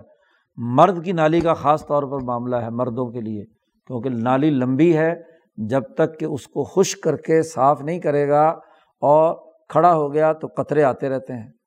اور آج کل تو قطرے زیادہ آتے ہیں کیونکہ سارے کمزور ہیں، مرد بھی نامرد بنے ہوئے ہیں۔ تو پانی کے قطرے ویسے ہی نکلتے رہتے ہیں۔ تو وہ تو کپڑا خراب ہے، نہ نماز ہوتی ہے، نہ وضو ہوتا ہے، نہ کچھ ہوتا ہے۔ اور عذاب قبر الگ سے ہے۔ جی جو حضور صلی اللہ علیہ وسلم نے فرمایا تو یہ اچھی طریقے سے اسے خوش کرنا یہ مرد کے اوپر خاص طور پر لازمی اور ضروری ہے۔ یہ منٹوں سیکنڈوں میں جا کر بیت الخلاء سے واپس آ جاتے ہیں۔ سمجھ لیا ہم پاک ہو کر آ گئے پاک ہو کر آئے، الٹا کیا ہے؟ پانی لگا کر آئے تو اس کا مطلب یہ کہ وہ مزید پیشاب کے قطرے پھیل کر کپڑے کے ساتھ لگ گئے۔ وہ فی ہی اور اس میں یہ بھی ہے کہ مخالطت النجاسا یعنی گندگی کے ساتھ کپڑوں، گندگی کا کپڑوں کے ساتھ لگنا یا جسم کے ساتھ لگنا اور وہ عمل جو لوگوں میں جھگڑے پیدا کرے یعنی چغل خوری، یہ عذاب قبر کا سبب ہے۔ عذاب قبر کا سبب یہ دو ہی باتیں، انسانوں میں لڑائی پیدا کرانا، ادھر کی ادھر لگائی بجھائی، یہ بھی عذاب قبر کا سبب ہے۔ اور انسان کے جسم اور کپڑوں کے اوپر گندگی اور نجاست کا لگنا، یہ بھی عذاب قبر کا سبب ہے۔ اماں شک الجریدہ والغرض فی کل قبر اب جب حضور صلی اللہ علیہ وسلم نے یہ اگلی روایت کا، اگلے ٹکڑے کی طرف اشارہ کر دیا کہ جب یہ عذاب قبر حضور نے دیکھا تو حضور صلی اللہ علیہ وسلم نے درخت کی ایک ٹہنی توڑی سبز اور اس کے دو پیس کیے۔ تو دونوں قبروں پر کیا ہے؟ لگا دیے۔ ہاں جی اس کے اوپر لگا دی اور لگا کر حضور نے فرمایا کہ شاید ہاں جی صحابہ نے پوچھا کہ یہ کیا ہے؟ تو حضور نے فرمایا کہ جب تک یہ ٹہنیاں خشک نہیں ہوں گی ہاں جی اس وقت تک ان ٹہنیوں کی تری کی وجہ سے شاید اللہ پاک ان کے عذاب کے اندر تخفیف کر دے۔ یہ اس روایت کے اگلے حصے میں ہے۔ اس کی طرف شاہ صاحب نے اشارہ کیا ہے کہ لکڑی کو چیر کر قبر پر گاڑنا تو فصر رحو اشفاعت المقیدہ اس کا راز یہ ہے کہ حضور کو یہ وہاں شفاعت کا راز معلوم ہو گیا تھا یعنی ان کے عذاب کی تخفیف کا معاملہ تھا۔ یہ مطلق نہیں ہے۔ ہاں جی۔ لم تمکن المطلقہ لکفری ہما کیونکہ وہ قبر والے جو لوگ تھے، وہ کافر تھے۔ ان کو کافر ہونے کے باوجود بھی گندگی اور انسانوں کے درمیان لڑائی کی وجہ سے کیا ہے، عذاب قبر ہو رہا تھا۔ تو وہ اس خاص معاملے کے حوالے سے تو ہاں جی ان کو یہ تکلیف نہ ہو۔ ہاں جی باقی مطلق شفات کی بات نہیں ہے۔ اور بات یہ ہے کہ دوسرے لوگ جو عام طور پر ہیں، اس کو ضابطہ اور قانون نہیں بنایا جا سکتا۔ یہ خصو، خود حضور کی خصوصیت ہے کہ حضور کو عذاب قبر کا پتہ چلنا حضور کی خصوصیت ہے۔ اور عذاب قبر کو ٹالنے کا یہ طریقہ یہ بھی حضور کی خصوصیت ہے۔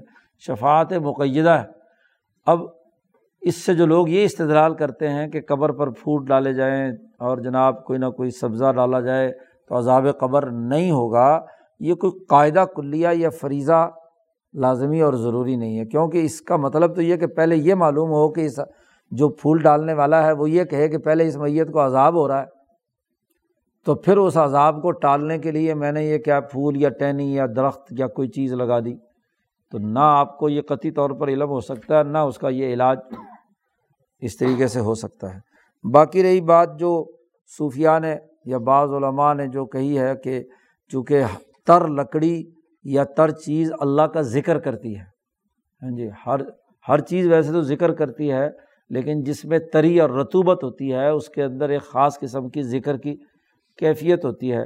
تو اس اللہ کے ذکر کی وجہ سے ان کے اس دورانیے میں کیا ہے، اس میت کو عذاب قبر نہیں ہوا۔ اگلا باب ہے باب خسال الفطرتی ومایت تسل و بہا، کہ فطرت کی چند بنیادی عادتیں، فطری امور اور جو اس سے متعلق چیزیں ہیں۔ حضور صلی اللہ علیہ وسلم نے فرمایا کہ دس چیزیں فطرت انسانی میں سے ہیں۔ مونچھیں کاٹنا، قص الشارب اور داڑھی بڑھانا، یہ بھی فطرت میں سے ہے قص کا مطلب ہے حلق الشارب نہیں ہے، اس طرح سے مونچھیں نہیں کاٹی جا سکتی۔ قص کہا، کینچی سے کاٹنا۔ یعنی کسی ایسی چیز سے جس سے بال موجود رہنے چاہیے۔ اس طرح سے جو لوگ منڈوا لیتے ہیں، یہ جائز نہیں ہے، یاد رکھو۔ سنت کے خلاف ہاں جی مونچھیں کترائی جاتی ہیں۔ مونچھیں، بندے کی مونچھیں ہی تو اس کی زینت ہے۔ تو مونچھیں اگر وہ، اگر اس طرح پھیر لے تو پھر تو اس میں اور عورت میں کیا فرق ہے؟ اس لیے قص الشارب کا حکم دیا، کینچی سے کاٹنے کا۔ اور وہ ارفا الحیا داڑھی بڑھانا۔ جی داڑھی کاٹنے کا حکم نہیں ہے۔ اسی طرح تیسری چیز مسواک ہے۔ چوتھی چیز ناک میں پانی دینا، دے کر صاف کرنا۔ اسی طریقے سے پانچواں جو فطرت کی چیز ہے، ناخن کاٹنا۔ و غسل البراجم، جو یہ جو ہاتھوں اور پاؤں کے یہ جو جوڑ ہوتے ہیں ان میں میل کچیل ہوتا ہے تو اس کو اچھی طریقے سے دھونا اور صاف کرنا یا پرانے زمانے میں جھامے شومے سے رگڑتے تھے میل کچیل، تو یہ بھی فطرت میں سے ہے۔ اسی طریقے سے بغل کے بال صاف کرنا، نطف العبت اور ناف کے نیچے جو بال ہیں انہیں صاف کرنا۔ اسی طریقے سے استنجا کرنا پانی کے ساتھ۔ راوی کہتے ہیں کہ مجھے دسویں چیز بھول گئی، میرا خیال یہ ہے کہ وہ کلی ہے۔ تو دسویں چیز کیا ہے؟ کلی کرنا۔ تو یہ دس چیزیں حضور صلی اللہ علیہ وسلم نے فرمایا، ہر انسان کی فطرت کا حصہ ہیں۔ اس کی فطری شناخت ان دس امور سے ہوتی ہے۔ شاہ صاحب کہتے ہیں کہ یہ جتنی باتیں نقل کی گئی ہیں، یہ حضرت ابراہیم علیہ السلام سے منقول ہیں۔ یہ عشرم من الفطرہ پر یہ دس باتیں ابراہیم علیہ السلام سے چلی آ رہی ہیں۔ اس لیے تمام یہودی، تمام عیسائی، تمام مسلمان ان کی بنیادی شان شناخت ہے جو ابراہیمی دین رکھنے والے ہیں۔ متداولۃ طوائف العمم الحنیفیہ۔ جتنے حنیفی تحریک کی جتنی جماعتیں رہی ہیں، یہ ان میں تسلسل سے چلی آ رہی بات ہے۔ ان کے دل اس پر اتنے راسک ہو چکے ہیں کہ ان کے دلوں نے یہ دس عادتیں پی لی ہیں۔ کہ جسم کا حصہ بن چکی ہیں اور ان کے اعتقاد کی گہرائی میں داخل ہو چکی ہیں۔ انہیں پر ان کا مرنا اور جینا ہے۔ اور ایسا ہے کہ آسرن بعد آسرن زمانہ در زمانہ، ابراہیم علیہ السلام سے لے کر آج پچاس ہزار سال شاہ ولی اللہ صاحب کے زمانے تک کوئی حنیفی یعنی یہودی، عیسائی، مسلمان ایسا نہیں تھا جس کی داڑھی نہ ہو۔ تمام کے یہاں یہ تسلسل سے چلا آ رہا ہے۔ اسی لیے اس کو فطرت انسانی قرار دیا ہے۔ امام انسانیت ابراہیم علیہ السلام نے یہ شروع کیا اور فطرت شمار ہوئی۔ وہ حاضی شاعر الملت الحنیفیہ، اور یہ ملت حنیفیہ کے شاعر میں سے ہے۔ جی شاعر میں سے ہے۔ اور ولا بد لکل ملت من شاعر، ہر ملت کے کچھ شاعر ہوتے ہیں جن سے ان کی پہچان ہوتی ہے، اور جس پر ان کا مواخذہ ہوتا ہے، تاکہ ملت کا جو نافرمان اور ملت کا جو فرما بردار ہے، اس کی پہچان پیدا ہو اور اس کی پہچان ان دس چیزوں سے داڑھی بڑھانا بھی ہے۔ ارفا الحیہ ہے۔ تو یہ اس لیے اس کو فطرت قرار دیا۔ وہ انما یمبغی مناسب یہ ہے کہ شاعر وہ چیز ہوتی ہے جس چیز کا کثرت سے وجود ہو، جس کا وقوع بار بار ہو اور وہ بالکل ظاہر ہو اور اس کے بہت سے فوائد بھی ہوں۔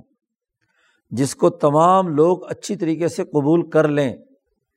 اب ان دس فطرت کے اصولوں کے فوائد بیان کرتے ہوئے شاہ صاحب کہتے وہ بالجملتی فی ظالی اس سلسلے میں جامع اور مختصر بات یہ ہے کہ انسان کے جسم میں کچھ ایسے بال اگتے ہیں کہ جو انسان کے اندر حدث کسی کیفیت پیدا کرتے ہیں۔ من قبض الخاطر، دل تنگ ہوتا ہے اس سے۔ اچھا نہیں محسوس ہوتا۔ ہاں جی جیسا کہ مثلاً سر کے یا ڈاڑی کے بال بے ہنگم طریقے سے بڑے ہوئے ہوں۔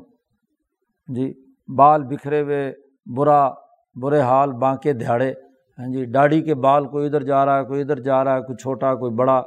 تو یہ ایسے بال کی ایسی حالت جیسے انسان میں انقباز پیدا کرتی ہے، یا بغلوں کے بال ہیں، زیر ناف بال ہیں، ان تمام کا یہی معاملہ ہے۔ اور پھر انسان اس سلسلے میں جیسا کہ اطبا نے ذکر کیا ہے کہ اس کے نتیجے میں اس کے اندر پھوڑے پھنسیاں پیدا ہوتی ہیں، اس کے اندر خارش پیدا ہوتی ہے۔ ایسی فضول قسم کے بال جہاں جہاں اگتے ہیں، مثلاً بغلوں کے ہی بال اگر بہت لمبے ہو جائیں تو اطباء کا کہنا یہ ہے کہ وہاں پھنسیاں پیدا ہو جاتی ہیں، صفائی اگر نہیں ہوتی، میل کچیل وہاں جمع ہوتا ہے، خارش شروع ہو جاتی ہے اور وہ خارش پھر پورے جسم کا حصہ بن جاتی ہے، تو امراض جلدیہ پیدا ہوتے ہیں۔ اور جب بھی انسان پر امراض جلدیہ پیدا ہوتے ہیں، تو دل غمگین ہوتا ہے۔ تھوڑے پھنسیوں کو دیکھ کر دن میں غم کی کیفیت پیدا ہوتی ہے اور انسان کا جو نشاط اور خوشی ہے، وہ اس کی ختم ہو جاتی ہے۔ اس لیے ایسے بالوں کو کاٹنا، سر کے بالوں کو بھی سلیقے کے ساتھ کاٹنا اور تیل شیل لگا کر کنگھی شنگی کرنا، ایسے ہی داڑھی بھی، ایسی نہیں کہ بالکل مجذوبوں کی طرح، پاگلوں کی طرح کوئی بال ادھر نکل رہا ہے، کوئی ادھر نکل رہا ہے، اس کو بھی صحیح طریقے سے۔ حضور نے فرمایا کہ جو آدمی سر کے بال رکھے تو بالوں کا حق ادا کرے۔ اور جس نے داڑھی رکھی ہوئی ہے تو داڑھی کا بھی حق ادا کرے کہ اس کی تراش خراش بہتر طریقے سے ہو اور اس کو کوئی تیل شیل لگائے، اس کا حق ادا کرے۔ یہ نہ ہو کہ بکھرے ہوئے بال جس سے لوگ دیکھ کر سمجھیں کہ یہ خود اجرائیل آ گیا۔ اسی طرح دوسری بات شاہ صاحب نے کہی کہ داڑھی وہ ایک خاص شناخت ہے جو چھوٹے اور بڑے کے اندر فرق و تمیز پیدا کرتی ہے۔ جس کی داڑھی نہیں ہے وہ کون ہوتا ہے؟ بچہ ہے۔ بچپنے کی حالت میں۔ داڑھی ہے تو اس کا مطلب یہ کہ بڑا آدمی ہے وہ۔ واحیہ جمال الفحول۔ اور یہ جو مرد اور نر ہیں، ان کی خوبصورتی ہے۔ وہ تمام ہئی انسانوں اور مردوں کی جو شکل و صورت ہے، اس کا کمال داڑھی سے ہی حاصل ہوتا ہے۔ فلاح من افا تو لازمی اور ضروری ہے کہ داڑھی بڑھائی جائے۔ جی۔ اور وقصہ داڑھی کا کاٹنا یہ مجوسیوں کا طریقہ ہے۔ کسی یہودی، عیسائی اور کسی مسلمان کا کبھی طریقہ نہیں رہا۔ یہ مجوسی آتش پرستوں کا طریقہ رہا ہے۔ اور شاہ صاحب کہتے ہیں کہ داڑھی جو ہے فی ہی تغیر و خلق اللہ۔ اللہ تعالیٰ نے انسان کو جس فطرت پر پیدا کیا ہے، تو اپنی تخلیق کو مسق کرنا ہے۔ فی ہی تغیر و خلق اللہ۔ اور پھر ایک اور بات بھی شاہ صاحب نے کہی کہ جو لیڈر اور رہنما اور صاحب عظمت لوگ ہیں داڑھی مڈانے کے بعد وہ انتہائی پست قسم کے ذلیل اور کمینگی کی حالت کے اندر چلے جاتے ہیں۔ سخت جملے شاہ صاحب نے فرمائے، اس زمانے میں تو یہ تصور بھی نہیں تھا۔ اہل سودت ول کبریا بر را را اسے کہتے ہیں کہ جو بالکل ہی کمینہ خصلت انسان ہوتا ہے، جس کی عادات درست نہیں ہوتی، تو شریف آدمی جو ہے، وہ داڑھی مڈانے کے بعد ہاں جی بدماش کی اس کیٹاگری کے اندر شامل ہو جاتا ہے۔ اس لیے داڑھی رکھنا فطرت اور سنت ابراہیمی ہے۔ نمبر تین، ومن طالت شواری بہ جہاں تک مونچھوں کا معاملہ ہے، تو جس کی مونچھیں بڑی بڑی ہو جائیں، تو ایک تو یہ کہ کھانے اور پینے میں ہاں جی سب سے پہلے مونچھیں ڈوبتی ہیں، پانی میں بھی اور کھانے میں بھی۔ اس لیے ان کو کاٹنے کا حکم دیا گیا۔ جی۔ اور پھر یہ بھی ہے کہ جتنی بڑی مونچھیں ہوں گی، اتنا ہی اس میں میل کچیل بھی زیادہ جمع ہوگا۔ اور تیسری بات شاہ صاحب نے کہا کہ یہ بھی مجوس کی سنت ہے۔ جی ہندوؤں کی اور یہ جو آتش پرست تھے، یہ ان کی سنت اور ان کا طریقۂ کار رہا ہے کہ وہ مونچھیں بہت بڑی بڑی اور داڑھی صاف۔ اسی لیے نبی اکرم صلی اللہ علیہ وسلم نے یہ واضح طور پر حکم دیا، بلکہ حکم اور امر ہے کہ خالف المشرقین مشرقین کی مخالفت کرو۔ مشرقین کی مخالفت کیا ہے کہ قصص شوارب مونچھیں کاٹو اور داڑھی بڑھاؤ، کیونکہ مشرقین کی عادت دونوں میں الٹ تھی، داڑھی منڈوانا اور مونچھیں بڑی کرنا تھا۔ اس لیے اس کی مخالفت کرنے کا باقاعدہ رسول اللہ صلی اللہ علیہ وسلم نے حکم دیا ہے۔ یہ بھی بخاری اور مسلم کی حدیثیں ہیں جی سیاستہ کی احادیث۔ باقی رہا عشرم من الفطرہ میں کلی کرنا، ناک میں پانی ڈالنا، مسواک کرنا، یہ اس لیے ہے کہ اس کے ذریعے سے بلغم ولغم صاف کرنا ہے اور بدبو جو ہے منہ کی اور ناک واک کی، تو یہ اس تینوں چیزیں اس لیے فطرت کا حصہ بنائی گئی ہیں۔ باقی ختنہ کرنے کا بھی وہاں حکم دیا ہے، تو اس کے لیے لازم، وہ اس لیے ضروری ہے کہ ولغرلا عزون زائدن وہ جو ہاں جی اوپر جو جھلی آتی ہے مرد کے، تو اس کو غرلا کہتے ہیں۔ یہ غرلا جو ہے، یہ ایک زائد عزو ہے۔ اگر یہ ختنہ نہ کی ہوئی ہو، تو اس میں میل کچیل گھستا ہے اور وہ اس کے اندر بیماریاں بہت ساری پیدا کرتا ہے۔ اور دوسرا یہ کہ پیشاب کے قطروں سے حفاظت نہیں رہتی۔ پیشاب کے قطرے بھی اس کے اندر رہتے ہیں، تو ناپاکی ہوتی ہے۔ اور یہ مرد کا عورت کے ساتھ جو تعلق ہے، اس کی لذت کو بھی کم کرتا ہے۔ اس لیے ختنہ کرانا لازمی اور ضروری قرار دیا۔ اسی لیے تورات کی عبارت نقل کی ہے، یہاں شاہ صاحب نے، کہ تورات میں یہ لکھا ہوا ہے کہ ختنہ اللہ کا وہ ٹھپا ہے جو ابراہیم علیہ السلام اور ان کی ملت پر لگایا گیا ہے۔ کہ ان الخطانہ میسم کہتے ہیں، وہ لوہے کا کڑا ہاں جی جسے آگ میں تپا کر جانوروں کے اوپر بطور ٹھپے کے لگایا جاتا ہے۔ تو پرانے زمانے میں ہر مالک جو گھوڑا یا جانور اپنے پاس رکھتا تھا تو اپنے نام کا ایک ٹھپا بناتا تھا۔ وہ ٹھپا جو ہے نا وہ اس کے اوپر لگا دیا جاتا تھا، پتہ چلتا تھا کہ یہ فلاں بندے کا غلام ہے، یہ فلاں بندے کا جانور ہے۔ تو یہ تورات میں یہ ہے کہ یہ خطان اللہ کا میسم ہے۔ اللہ کا ٹھپا ہے جو ابراہیم اور ابراہیم کی ضروریت پر لگایا گیا ہے۔ تو اس تورات کے اس جملے کی تشریح شاہ صاحب کرتے ہیں۔ اس کا مطلب یہ ہے کہ شاہ صاحب نے فرمایا کہ عام طور پر بادشاہوں کی یہ عادت ہوتی ہے کہ جو جانور ان بادشاہوں کے لیے خاص ہوتے تھے، ان کے اوپر بادشاہی مہر کے طور پر یہ ٹھپا لگایا جاتا تھا تاکہ دوسروں سے وہ ممتاز ہو جائیں کہ یہ شاہی سواری ہے۔ ہاں جی دوسروں کی نہیں ہے ایسے غلاموں پر بھی ٹھکا، ٹھپا لگایا جاتا تھا۔ وہ غلام جو آزادی نہیں چاہتے تھے، کیونکہ وہ ان کے بیچنے بیچنے کا کوئی تصور ہی نہیں ہوتا تھا، وہ اسی بادشاہ کے ساتھ یا حکمران کے ساتھ جڑے ہوئے ہوتے تھے، تو وہ غلامی ہی کو قبول رکھتے تھے، آزادی قبول نہیں کرنا چاہتے تھے، اس لیے وہ مالک کے نام کا ٹھپا ان پر لگا دیا جاتا تھا۔ تو ایسے ہی اللہ پاک جو مالک الملک ہے ہاں جی اس نے ابراہیم کی اولاد اور ان کے ہاں جی ملت کے لوگوں پر یہ ہمیشہ ہمیشہ کے لیے اپنے نام کا ٹھپا لگایا ہے۔ فقضال کا جعل الخطان می سمن علیہم اس لیے ختنہ کو اللہ نے علامت بنا دی۔ اور پھر شاہ صاحب کہتے ہیں کہ باقی ٹھپے اگر ادھر ادھر لگائے جائیں یا علامات لگائی جائیں تو ان میں تو یعنی تغیر اور تدلیس ہو سکتی ہے۔ اس میں تغیر و تبدل ہو سکتا ہے۔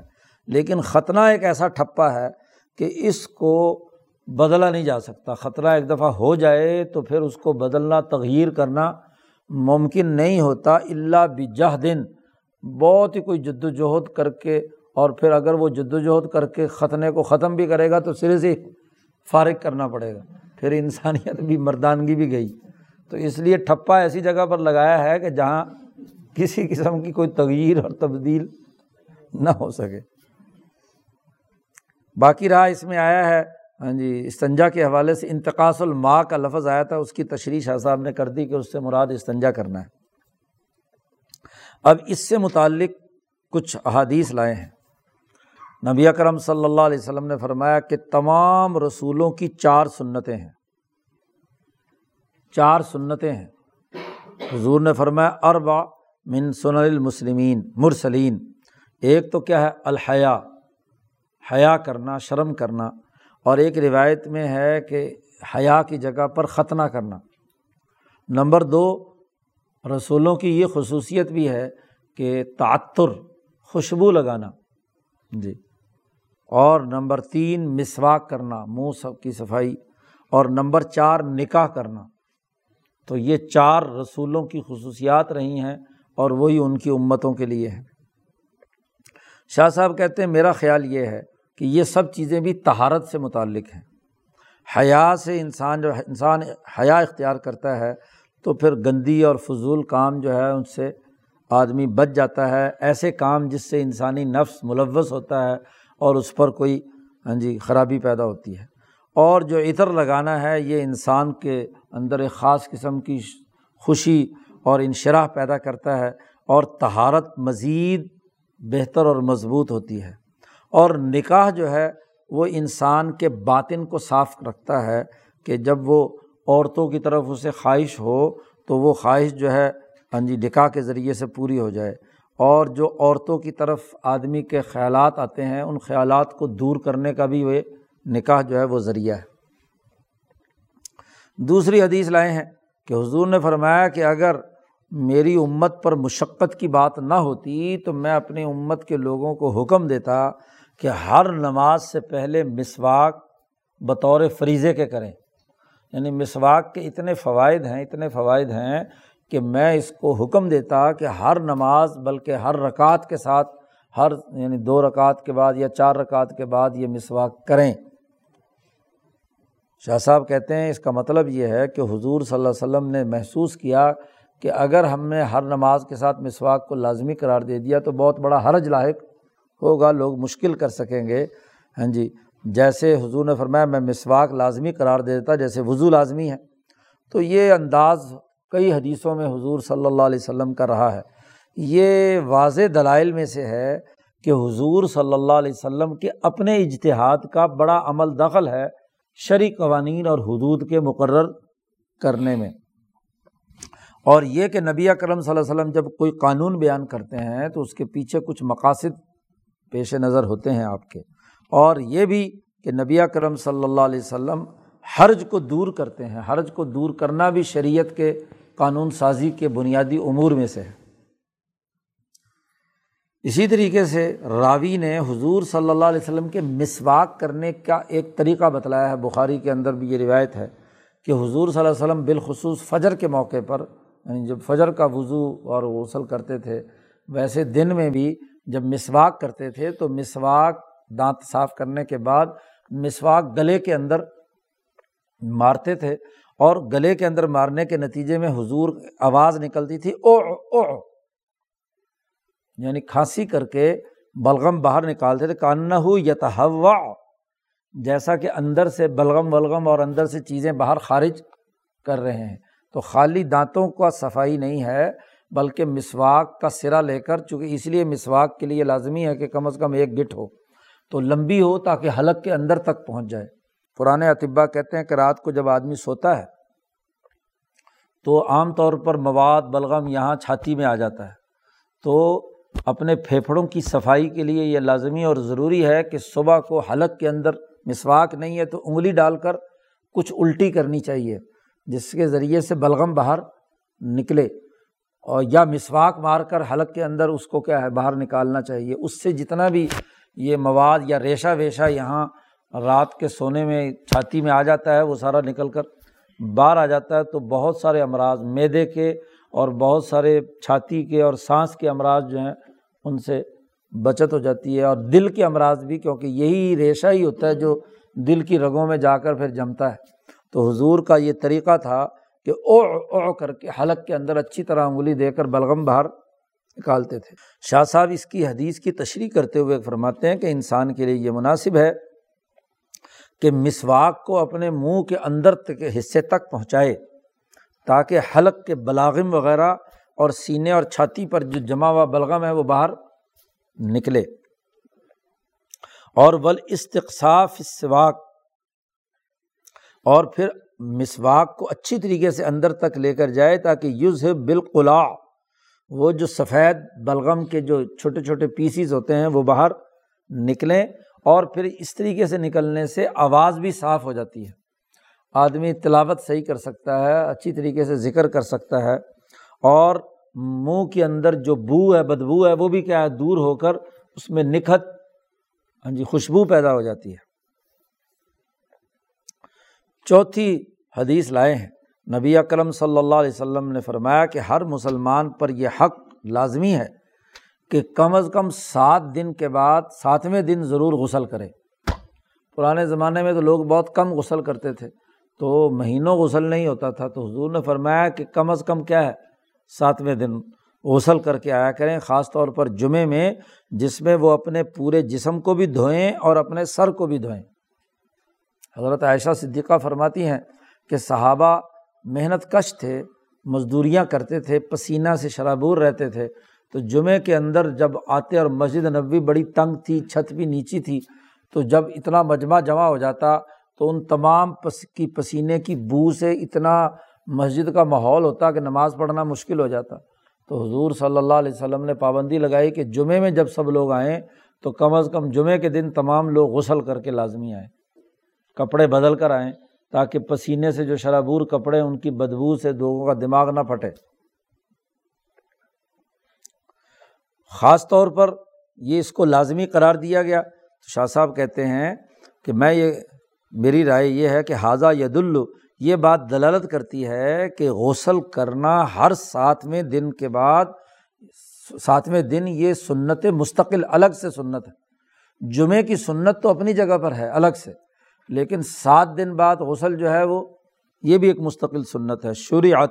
یہ اس لیے ہے کہ جسم کا میل، کچیل وغیرہ وغیرہ صاف ستھرا ہو اور انسان کو تہارت کی صفت حاصل ہو۔ اور جمعہ کا وقت اس لیے مقرر کیا ہے تاکہ اس کو مزید اس کے اندر تکمیل پیدا ہو جائے اور جمعہ کی نماز کی عظمت بھی اس کے اندر پیدا ہو جاتی ہے۔ نمبر پانچ۔ نبی اکرم صلی اللہ علیہ وسلم نے فرمایا کہ چار وجوہات سے انسان کو غسل کرنا چاہیے۔ جنابت کا، جمعے کے دن کا حجامہ اگر کرایا ہے، اس نے وہ جو پچنے لگواتے تھے، تو اس سے خون نکلا ہوا ہے۔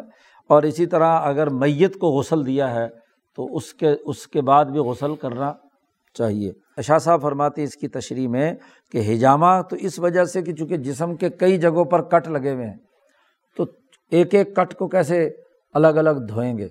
تو اس لیے، اور ہر ایک کو الگ الگ دھونا بھی ممکن نہیں ہے۔ پھر دوسرا یہ ہے کہ چونکہ وہ اس میں وہ پائپ سا لگا کر خون چوستے تھے، تو خون بعد میں بھی تھوڑا بہت نکلتا رہتا ہے۔ تو غسل سے یہ ہوگا کہ ایک تو وہ تمام مسام بند ہو جاتے ہیں ٹھنڈا پانی اس پر ڈالنے سے۔ تو اس لیے جو ہے ایک ایک عزو کو نہیں دھویا، پورے جسم کو دھو دیا جائے تاکہ وہ خون جو ہے وہ بھی رک جائے اور صفائی بھی ہو جائے۔ جہاں تک میت کے غسل کا معاملہ ہے، تو وہ اس وجہ سے اس سے چھینٹے پڑتے ہیں۔ میت کے اوپر کوئی گندگی یا نجاست ہو سکتی ہے تو وہ اس سے انسان جو غسل دلانے والا ہے اس کو چھینٹے پڑ سکتے ہیں۔ شاہ صاحب نے یہاں اپنا ایک مشاہدہ بھی ذکر کیا ہے۔ چھینٹوں کے علاوہ بھی چھینٹے نہ بھی پڑیں تو میت کو غسل دینے کے بعد غسل کیوں کرنا چاہیے؟ اس پر شاہ صاحب نے اپنا ایک روحانی مشاہدہ بیان کیا ہے۔ شاہ صاحب فرماتے ہیں جلس تو عندہ مختصر ایک میت جس کی روح قبض ہونے والی تھی، پرواز ہونے والی تھی، میں اس میت کے پاس بیٹھا ہوا تھا۔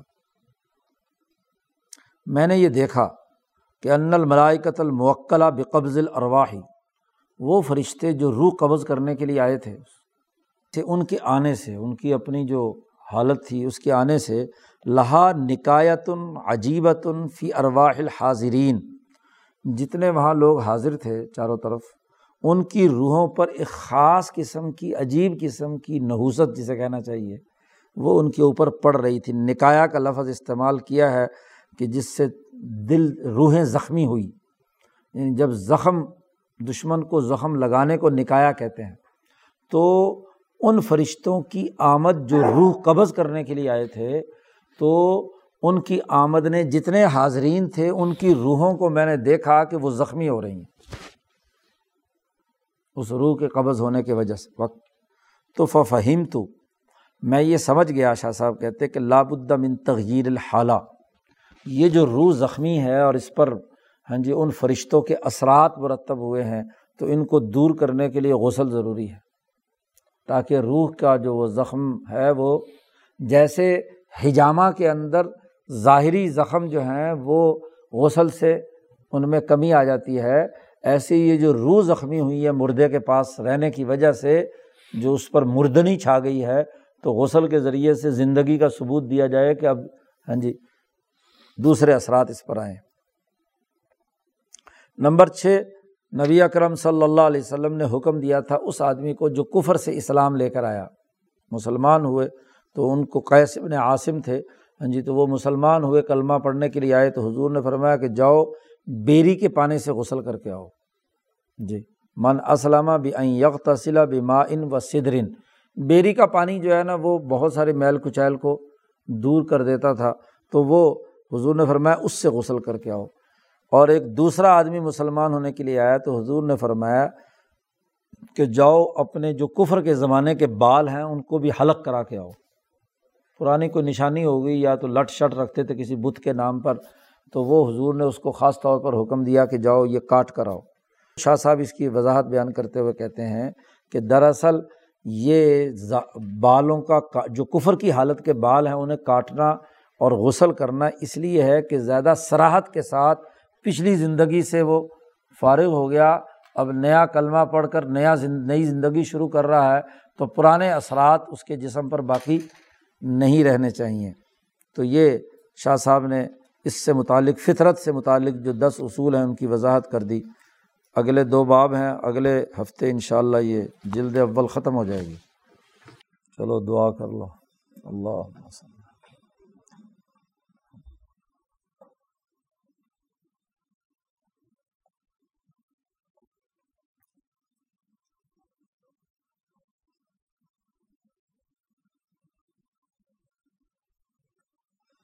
اجمائی